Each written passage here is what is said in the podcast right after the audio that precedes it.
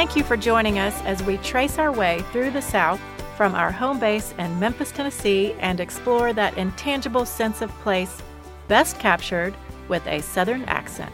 Next up, a conversation with Kit Garrott, our publication manager, and Richard Vining. The need for speed.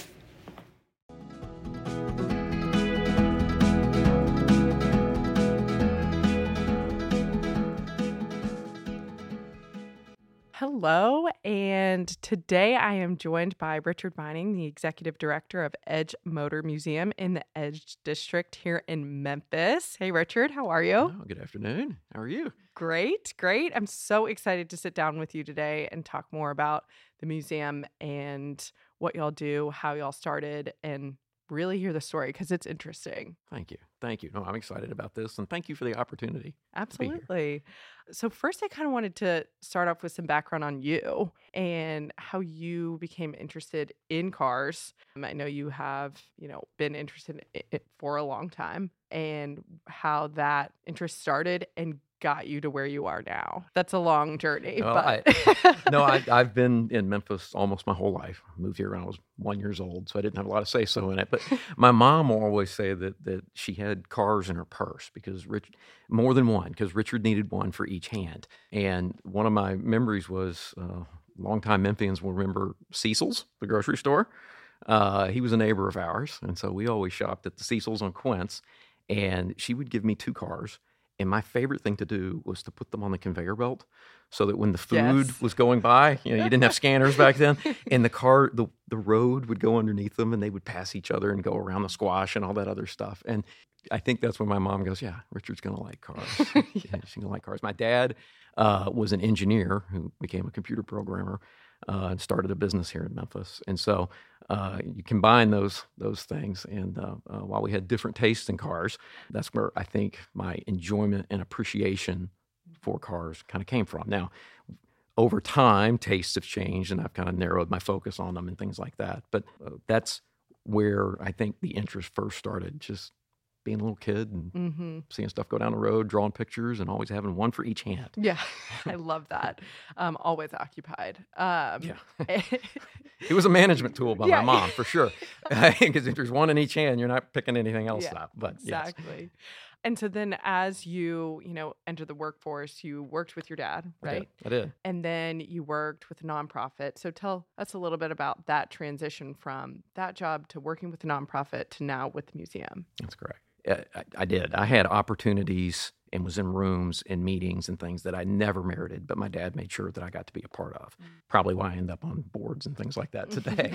uh, but um, uh, he made sure that that uh, I I knew how an office worked. Uh, math was very important because people look and was like, well, you're doing a museum today that has to do with car- has nothing to do with the bond industry. That was, and I go actually has a lot to do with it.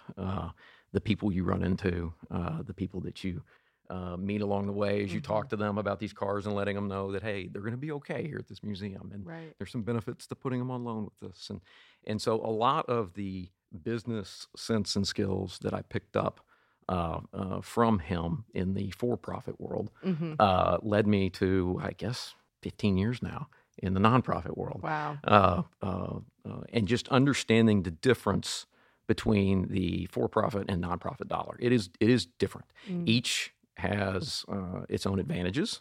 Uh, each have their disadvantages as well. Uh, but I think having experience in both of those worlds uh, has served this concept in particular really, really well. hmm And how would you describe the concept that you have landed on now? You've described it as an evolution for sure, Yeah. from first ideation to where Edge Motor Museum is now. What did that path look like? I, you know, I, I found myself working in uh, basically doing family business office work uh, and some estate work, and cars are in estates, and it it it bothered me to see these cars in estates just sit there for years and years and fall in disrepair and the family doesn't know what to do with them and so you know in my family's case when my dad died he you know i knew what to do Right, okay right. uh, but it, it, that's not the case and uh, and so i was trying to come up with some sort of storage maintenance Mhm. maybe delivery or something like that uh, for cars and i couldn't ever make that make financial sense. Uh, we could do it, but it just wasn't going to work on paper. And we just kept working and working and one idea to another. And I thought I had a really good plan and took it to an attorney who basically said, You can't do that. Oh, perfect. And and uh, my good friend William Martin, I went and, and sat with him afterwards, going, I just can't make this work. And he goes, You know what? He goes, I'm married to an attorney. You just hadn't talked to the right attorney yet. And he goes, You get three of them to tell you no, don't do it. but don't just punt this idea yet. right. Uh, and so we went to uh, another group and they go, You know, I hear what you're trying to do. No, you can't do that. But if there were some ideas, though, he goes, Hey, if you did it this way, this, this, we can make this work. And so folks go, How did you come up with it? I didn't come up with this idea. No, uh, it, right. it kind of just morphed into this Right. uh, over time. And looking back at it, I go, I wouldn't want it any other way. So it's interesting as someone who likes to, from start to finish, control how something works. If I had done that, um, we wouldn't be talking about the Edge Motor Museum right now. Right. It wouldn't have happened. So Wow. listening to qualified folks and listening to them in a way that doesn't just shut the idea down because they won't do it the way you want to do it uh, really got things done in this case. Yeah. So good help, good advice.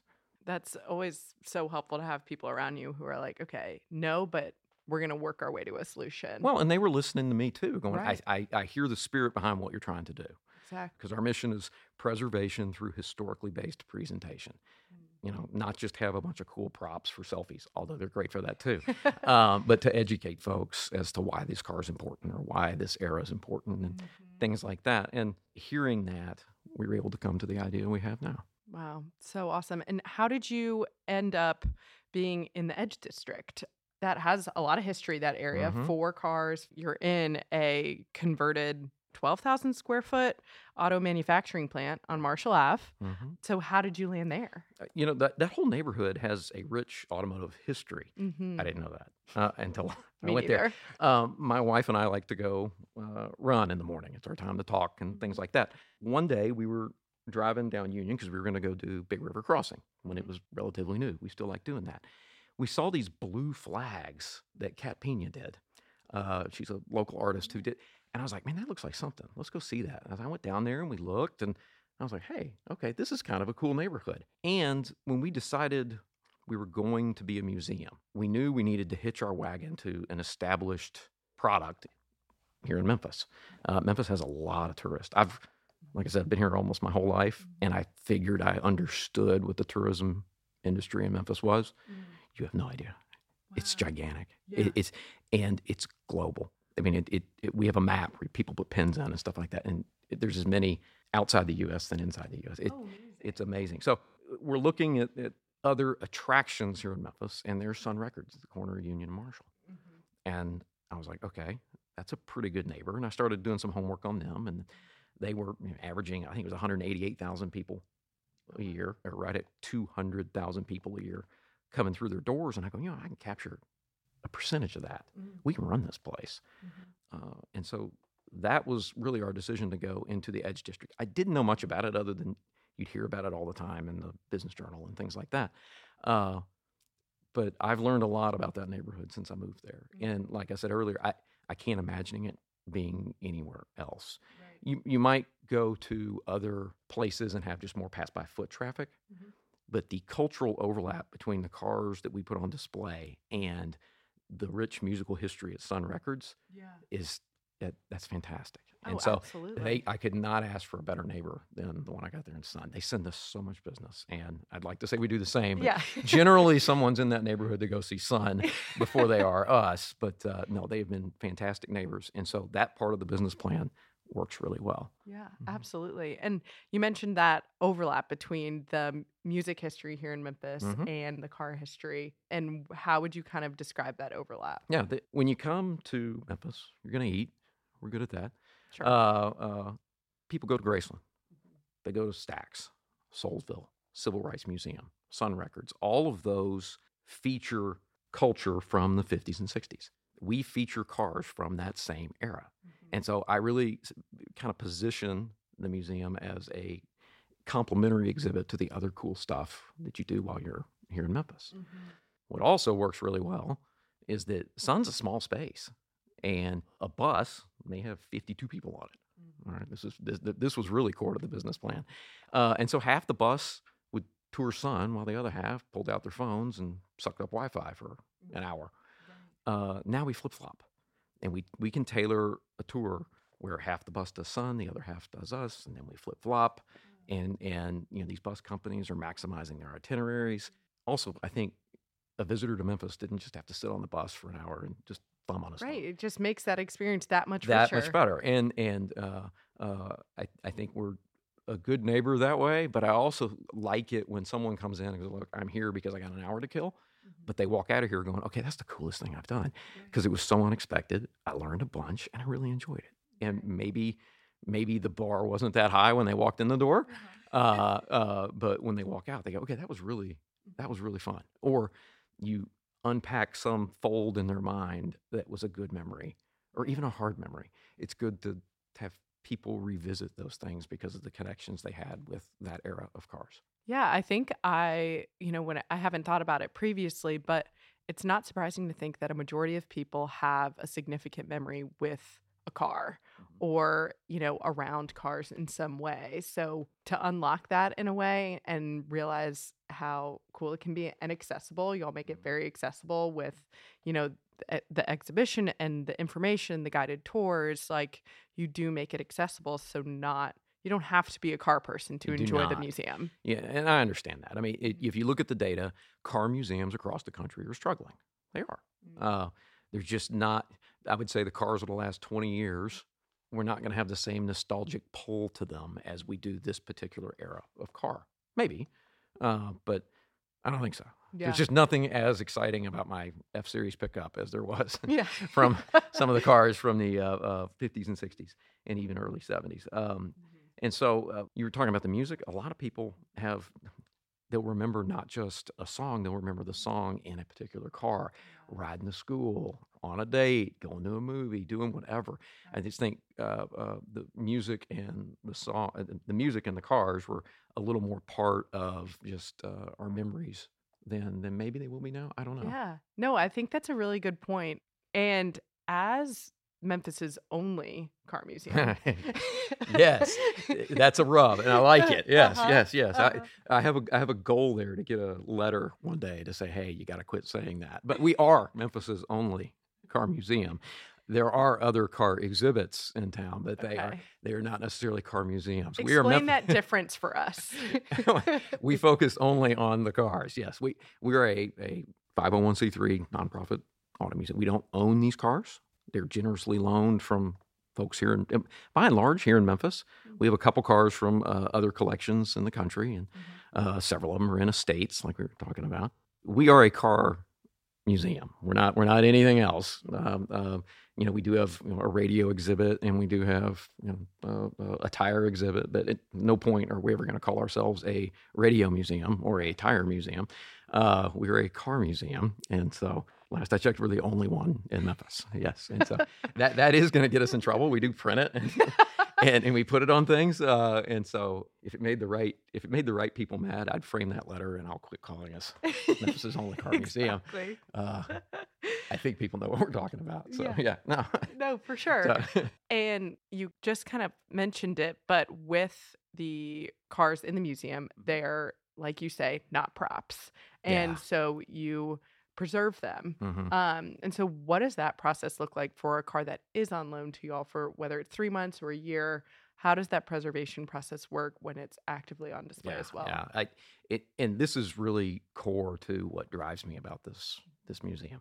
We have to do a lot of research on a car when it comes in and make sure it is just like it was when it was designed and built. Okay, we want these cars to be reflective of the eras that they were designed, built, and driven. Modifying stuff and all that's really cool. I think it's neat, and there's a whole culture out there of hot rodding and modifying that I I respect a lot, and the creativity it takes to do that. Mm. We do need some original examples and that's what this museum is about all original cars. So we do a lot of research and walk around. When someone brings a potential car to us that's one of the first things we do is confirm its originality then you have to do the most awkward thing ever which is walk around the car and document every little flaw nick scratch Oh wow, ding yeah. that and look these cars if you come and see them, uh, it, they're amazing. They have almost none of that. They're right. so well taken care of. But you have to document that to make sure it didn't happen on our watch, Right, right? And of so course. and you and so here you're you're circling on a on a chart every little imperfection, Uh-huh. albeit minor, on a car uh, in front of the owner and pointing at, hey, thanks for loaning us your car. Here's what's wrong with it, you know. And you feel like a world class jerk, but they get it. Um, they understand, and and we agree upon the condition of the car. And I'll say now, what keeps this car happy? I have my opinions. Our staff who knows these cars, they know what to do, but I want to hear it from you. In some cases, it's I don't know, take care of my car. Other cases, it's you know every every week pick it up, turn the tires, fire it, trickle charge it, get it to 180 degrees, send me a video of that. What Wow. we'll do Yeah. whatever that car is used to, keeping it happy. Now, some owners come and do it on their own, and we encourage that. I like that kind of involvement. Yeah. Uh, others just give me a list and say, hey, this is what you need to do to keep this car happy. And so we do that. Um, we don't really take them out and drive them around unless the owner specifies it after a certain period of time. But most of the cars, as little as we'll do, is about three months. Most of them are six months to a year. And then they'll rotate out. We've had a couple leave and come back, and you know, folks go, "Hey, are you restoring them?" and things. Like no, these cars are really good when they come in. We'll do some things and work with an owner to help get it right. Right. You know, if it's just a couple minor things to get it back to how it was. Uh, but by and large, Memphis has a lot of these cars hidden in garages that you wouldn't uh, you wouldn't suspect. Yeah. You just wouldn't. Um, you know, someone who's gone to car shows and things like that here in town, um, a lot of these cars people had no idea existed here in Memphis. Right. Mhm. Right. Wow, that's so cool. And it sounds like when they come in and you're talking with the owners, the cars have their own personalities. You know, what what they need to be at the level that you want them to be is so different. And that's such a wide range. How do you balance taking care of the car, taking care of the owner, and you know, still keeping all things on display? hmm What is the owner's motivation for putting it with you? In some cases, there you know there's an insurance benefit. In other cases, maybe there's a we're trying to donate the car. We can fractionally donate a car because we're a nonprofit and we'll assess the value and they can do that. By and large, folks just like other people to see their car. Mm-hmm. You know, I have this, I want to share it with folks. And so the branding agency we used, Baby Grand, when I was mm-hmm. telling them what we're trying to do, mm-hmm. uh, one of the things that they pointed out, and you just brought up, mm-hmm. was it sounds like you're you're trying to tell a story that the car can't tell on its own. Right. And that was one of the driving things is, and they came up with this, that, that these cars tell stories, and they do. And so we've got great technology with iPads and it's online and photos and build and build photos and advertisements and stats and figures and all that. But nothing beats a volunteer docent who's willing to sit there and just talk about the car Right. and and share his experience or in a lot of cases share the experiences they've heard from visitors through the museum Right.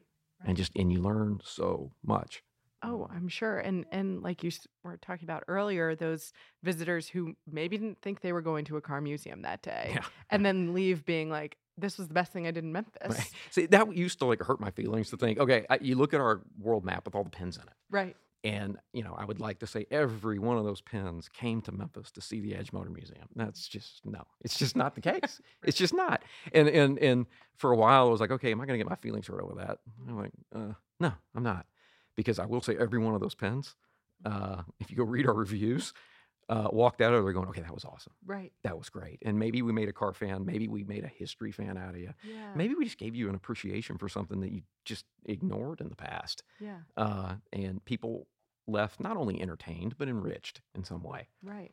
Right. Wow. And so that's uh, it's kind of a challenge. Yeah. And anytime we hire someone or get a new volunteer, Mhm. that's the first thing I do say: go read the reviews, yeah. and and and so you can get inside the mind of a good experience that someone has uh, Mhm. here at the museum. Go go read that because that's what I want you to aim for. Yeah. And so That's awesome. And tell me a little bit about your team that you have at the museum and your volunteers and the other people you have working on the cars. What does that look like? they find us. I they find that. they they find us, uh, and and it's generally retired people uh, and college students.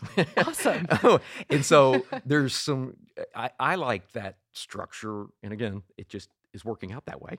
Uh, I like that structure because you're generationally passing down knowledge that just isn't on Google. Mhm, it's not. Uh, you're passing down uh, uh, not just the information sometimes, but also the why and how it connects to a lot of the history that surrounds the vehicle. Uh, just because you've got folks in their 20s and folks no longer in their 20s. Very different Uh, and then there's some, there's me in the middle uh, uh, uh, in there. And so generally, it's well, there's been a couple cars we've had uh, that that came with an employee. In other words, here, I, if I'm going to put this car on loan with you, I, I there's someone that competent that can that can take care of it. Got it. Yeah. Uh, I would say our lead docent, and I've said this before, is Bob Watkins. He's been with us since before we were even a thing. Um, and look, we built a beautiful facility and an amazing museum and had all this technology that goes with it. Nothing beats a really good docent with credibility as Mhm. well. Mhm. Bob knew everybody in the Memphis car culture. And there are folks that I could go up to and say, hey, let me tell you about this great place we built. And now you're going to share your half million dollar car with us. Okay. Mhm. And they're going to like, yeah, and you are? Wait, what what's your background in? Interesting. Huh. Uh, nothing, you've never done a museum before and you want me to loan this perfect car to you. Okay. Uh, no, thank you. I wish you well. right. But then and they would go, oh, Bob works there. Okay. And so he's one, he's the guy taking care of the cars. And he was, it gave us credibility that we could not buy or build. You Mm. just can't. Mhm. And so right out of the gate, we had uh, uh, experience plus the knowledge he has, um, uh, but we had uh, some credibility there that Yeah. made people comfortable loaning their cars to the museum. Today, that's way easier because someone can walk in and see the inventory we have and go, "Oh yeah, my car, this is great." Mhm. But when it was just at the very beginning, it was just me and my buddies Mhm. parking our cars in there and Mhm. trying to call it a museum Yeah. it, it was hard. And so until you started having uh, docents who add some credibility Sure. that, you know, we've only been around four years. Mm. Two of those were pretty tough. Right. so, uh, uh, but that that is what that looks like. Just Yeah. having someone who uh, connected and is well respected, uh, both in skill and just entertaining as well. Oh, So, for sure. No, that adds a ton. And what is the Memphis car community like? Like the ins and outs of that sounds like it's pretty big and people are very involved. But as an outsider, what does that kind of look like on I- the inside? uh, you know, I don't know if you ever heard of Cars and Coffee. Jerry Seinfeld started that. Okay, And- Love. And there are four of them here in Memphis. There's one each week. We're the second Saturday of the month. I think we are probably most pure to what that idea first. They're all awesome, Mhm. uh, but we're probably most pure to what that event started out as, uh, because we have the most eclectic group of cars show up to ours. Mm. You have magnificent examples that are you know live their life on a trailer in a dehumidified box at home and that kind of stuff. And then we've got complete beaters that just show up and people are proud of and want to talk about and Yeah. learn how to make better. And a lot of that's our geography because we'll have cars from arkansas mississippi uh, and out east as well come. And so the memphis car culture is about as diverse as you're going to find. We've got hot rods we've got you know the, the, the brand new cars that people have just customized and you know tuned up. And then you've got your vintage stuff that's you know i have a heart for. Yeah. um, but i've not been to other cities and seen eh, the the wide range of cars that we have here in memphis. I mean you're here you drive around. Yeah. uh, it, it, it's hard to, to imagine taking you know a, a magnificent 59 impala down union right? It's just that it would be that would be hard. Uh, uh, but there's so much out there that, that people are proud of and like to show off. And um, we just have a bigger range of cars than any other place. I'm saying we probably don't have the biggest high-end car hmm thing. hmm but i would say as far as people being proud of what they have Yeah. uh, because they put themselves into it as opposed to just hey i could afford I it. have this. yeah yeah uh, we have a lot more of that. You think about memphis is also just a generous city. People people share what they have more here than they do in other towns and uh, I- think people put themselves into their cars more here than they might in other places just because you know working on these things can be hard and and you know everything from financial to time to It's frustrations along the way yeah. And so uh, I like seeing stuff come out of the woodwork that you have no idea. We had our cars and coffee last week, And the guy emailed me ahead of time going, hey, I got this brand new. It's not perfect yet, but I just got it. Can I bring it? And I was like, Of course you can. Yeah. Of course you can. And Oh, folks, that's it was it was almost like a, an unveiling just because, hey, it's a new car here in Memphis. Yeah. We're excited. So, Oh, uh, awesome. yeah, it was. And those stories where people are so invested in what they have, so proud of what they have, and want to share it with the community, I'm way more interested in those than someone being like, "Oh, I got this a week ago. I guess it's a cool car." Yeah, it's probably a cool car. right. uh, and, and you know that hey the world needs those those people too Hundred all right percent. we need those people too and it's fantastic when they bring those cars in town and uh, all that but uh, you know the one that that someone uh, has a connection with whether it's through a parent or themselves or like we were saying music or there's a reason behind why they had to have this car we've got a guy that comes to cars and coffee uh, almost every single time uh, where the car was built on his birthday Oh. you know, the VIN number and all that. Yeah. Yeah. That's It was- amazing. it's amazing. It was, and he's got the license plate that, that has it all on there. And, all, and I'm just like, yeah, that's, that's really, really cool. And That's so, awesome. you know, could he have other stuff? Yeah. And does he? Yeah. But that one, that one grabs him the most simply because, yeah, it's, that's my birthday car, you know? That's incredible. I love that. For you personally, mhm. what are your favorite cars? I know that's so broad for you, I'm sure, but what you have on display right now, Mhm. what would you say? My favorite car is a 57 Thunderbird. Okay. Uh, we've had three on display. The one we currently have on display is in black, which looks fantastic. But I've always said that there's certain lines and curves in a car that get lost in the black paint, and I Mm, mean, this one looks cool. But mhm. and it's it's my favorite car simply because it's to think that the engineers in 1957 at Ford could figure out what they did with the technology and the materials they had uh, is amazing. You know, here I tell this a lot. I'm holding up my cell phone right now, and I'm going, okay, we all have this, and it's far more advanced than that Thunderbird ever will be. We also have no idea how this thing works. We right. don't. The smartest among us know how to program it for something, okay? But Thunderbird, the the way the transmission works, the way that the radio. I mean, you didn't even have transistors yet. You had vacuum tubes. And so the performance and the fact that they could figure everything out with vacuum and hydraulics uh, and math Mhm. um, is absolutely amazing to me. And I think those engineers deserve more credit than they get, just given what they had to work with. I mean, we were, we were using, you know, slide rules and stuff to Yeah. figure things out. Uh, and the performance of that car is still relevant today. right. Uh, I mean, it is it, it it's a quick car, uh, and uh, the design of it is just cool. So yeah, mhm. absolutely. How fast can that car go? people ask, "What's the fastest thing?" And I go, define fast. There's there's Right. lots of fast. There's quarter mile fast. There's just off the line zero to sixty fast. There's top end fast. Uh, that car does all of them well. I don't know. I'm going to say it's well over 120 miles an hour though, Okay. which in a two seater 1957 convertible with lap belts at best.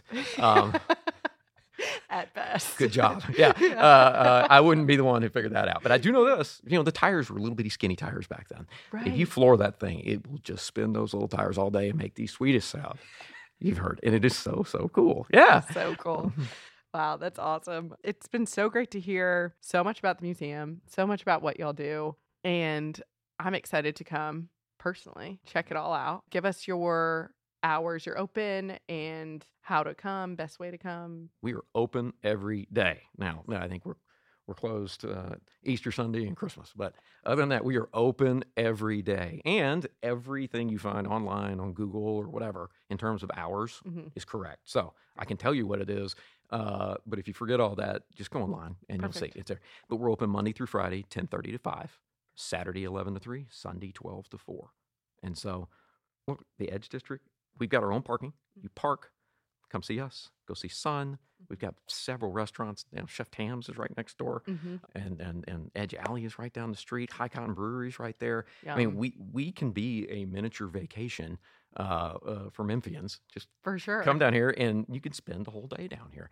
Absolutely. And when you have guests and things in town, this is something you can come and do that whole neighborhood and be really proud that you brought your out of town guests to. yeah. Uh, we're trying really hard to do something really, really. Memphis has a lot of nice things. Mhm. Um, it, it makes me feel good when someone walks in and goes, This is in Memphis. And I was like, Yeah. And guess what?